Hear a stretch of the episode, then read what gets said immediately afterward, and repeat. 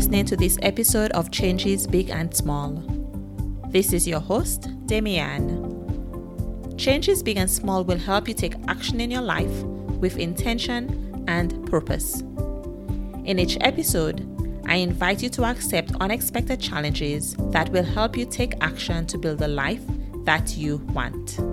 In his book, Think Again, Adam Grant talks about exploring concepts from a spherical perspective. That idea of looking at things from so many different angles as is possible in a spherical shape appeals to me. In this second compilation episode on self acceptance, I will be highlighting elements of interviews with seven different guests. I will be weaving a thread between the episodes to help you understand different elements of self acceptance and its relevance and application in your life. To begin, let's visit the episode with Rachel Tapscott. If you're struggling with your self image, you may find yourself avoiding video or photos. Rachel takes us through an activity to create your first video and share it with others. I'd call it the elevator pitch video exercise. It's a few sentences, and the first thing we do is say our name.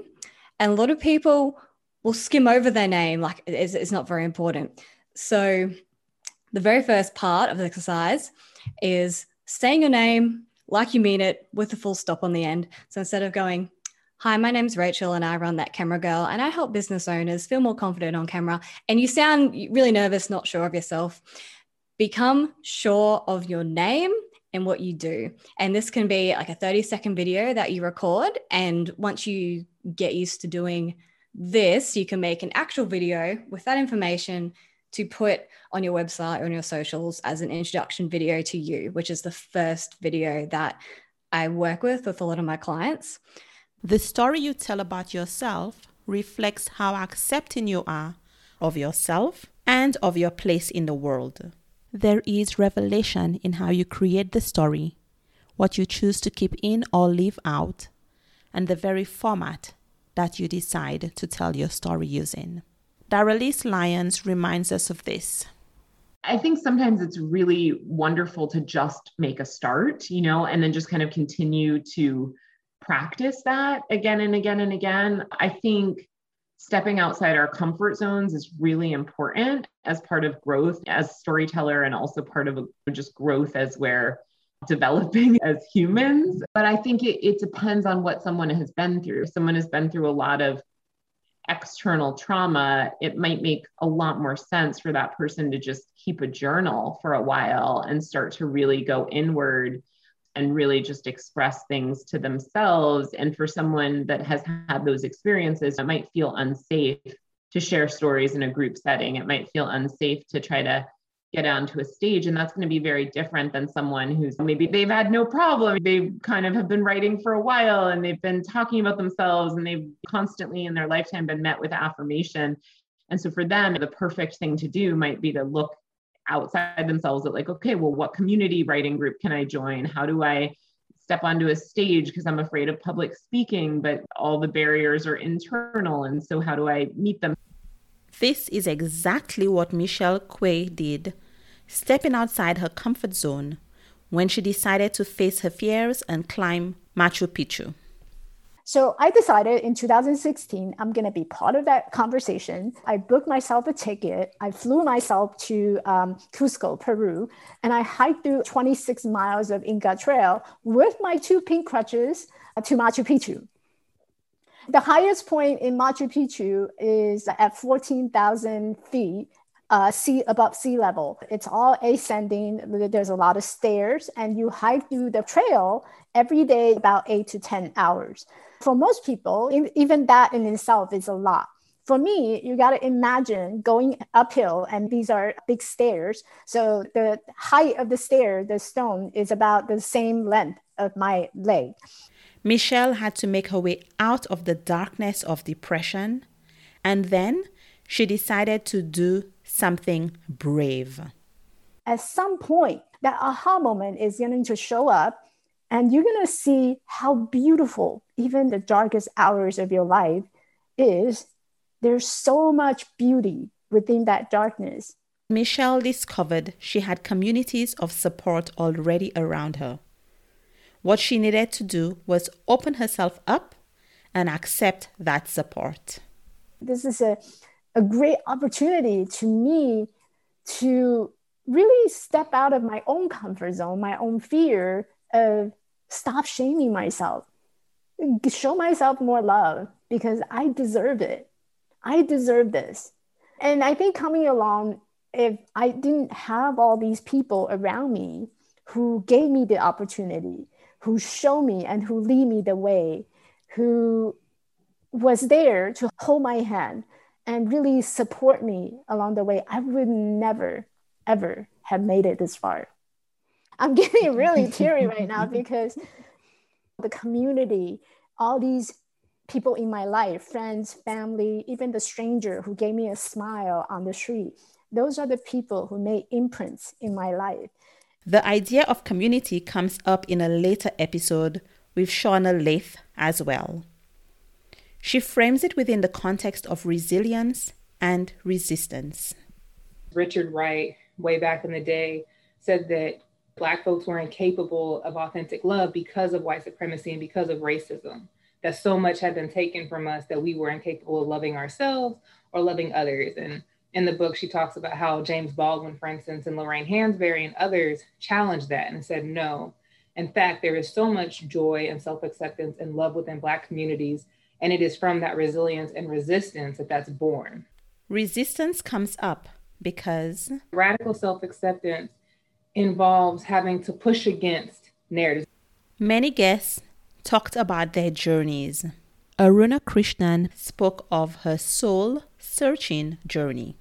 You could call it soul searching, but searching within to figure out at 35 what has got me to this point where I feel like I'm not doing anything right. I'm not able to fit in. I'm not getting acceptance, whether it's from family or friends, all these different things around me that didn't help me feel who I truly was. So I went through that soul searching journey. A lot of it was mindfulness. So, with that meditation, letting go of the past, first of all, searching what was in the past that came to my present that brought me to that state and what I need to put away and what I need to move forward with.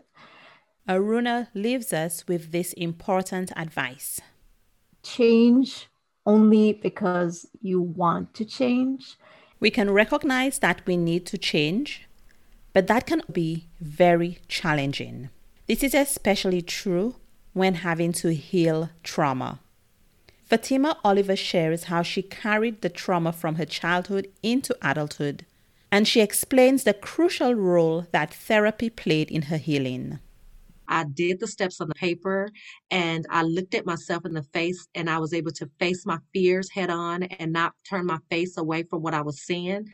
On this journey, she makes a very important realization that we are worthy just as we are right where we are. I'm worthy of love like I am as I work on other things, but still, I don't have to get to those other things before I'm worthy of love. I'm worthy of love right now. And being able to accept that truth about myself, to me, that is the greatest form of self acceptance. An important part of being able to make this realization was to get help in therapy.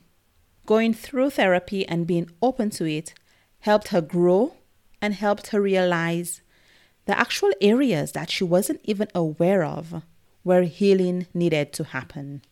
Between um, the therapy, um, talking to someone, and being able to really hone in on my faith and realign my life with my faith and bring in a spiritual aspect to my life that I hadn't really tapped into as deeply. It was those accumulation of all those things that helped me to be able to get to a place where I where I could say I found freedom, I found peace. I don't have those habits anymore. I still have difficult times, but I'm able to walk myself through the processes and and get to the other side. If you're not sure where to start with therapy, Sarah Ames discussed the different types of therapy in my interview with her. She works with cognitive behavior therapy, compassion focused therapy, and EMDR. There are lots of acronyms in therapy. You can learn more by listening to the full episode. The key there is that each of us needs to choose the type of therapy that matches us because there are so many different modalities. What will be helpful to each person depends on their particular circumstances.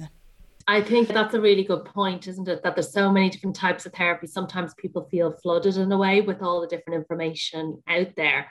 Something that we do at Speakeasy is we offer a consultation, first of all, for that very reason that when someone comes, they're coming because they're struggling with something in some capacity. So for some, it's anxiety, for some, it's depression, whatever is going on for that person. I think the first thing that we would always say is that you need to look at what it is you're hoping to get from the therapy. So, not the type of therapy, but what is your own personal goal? Is it more than I want to feel better because that's a given? But more than that, is it that you want to challenge your critical thinking? Is it that you've been through a, a traumatic experience? Have you lost someone? Are you grieving? Trying to help you to establish that. And sometimes that's the therapy in itself.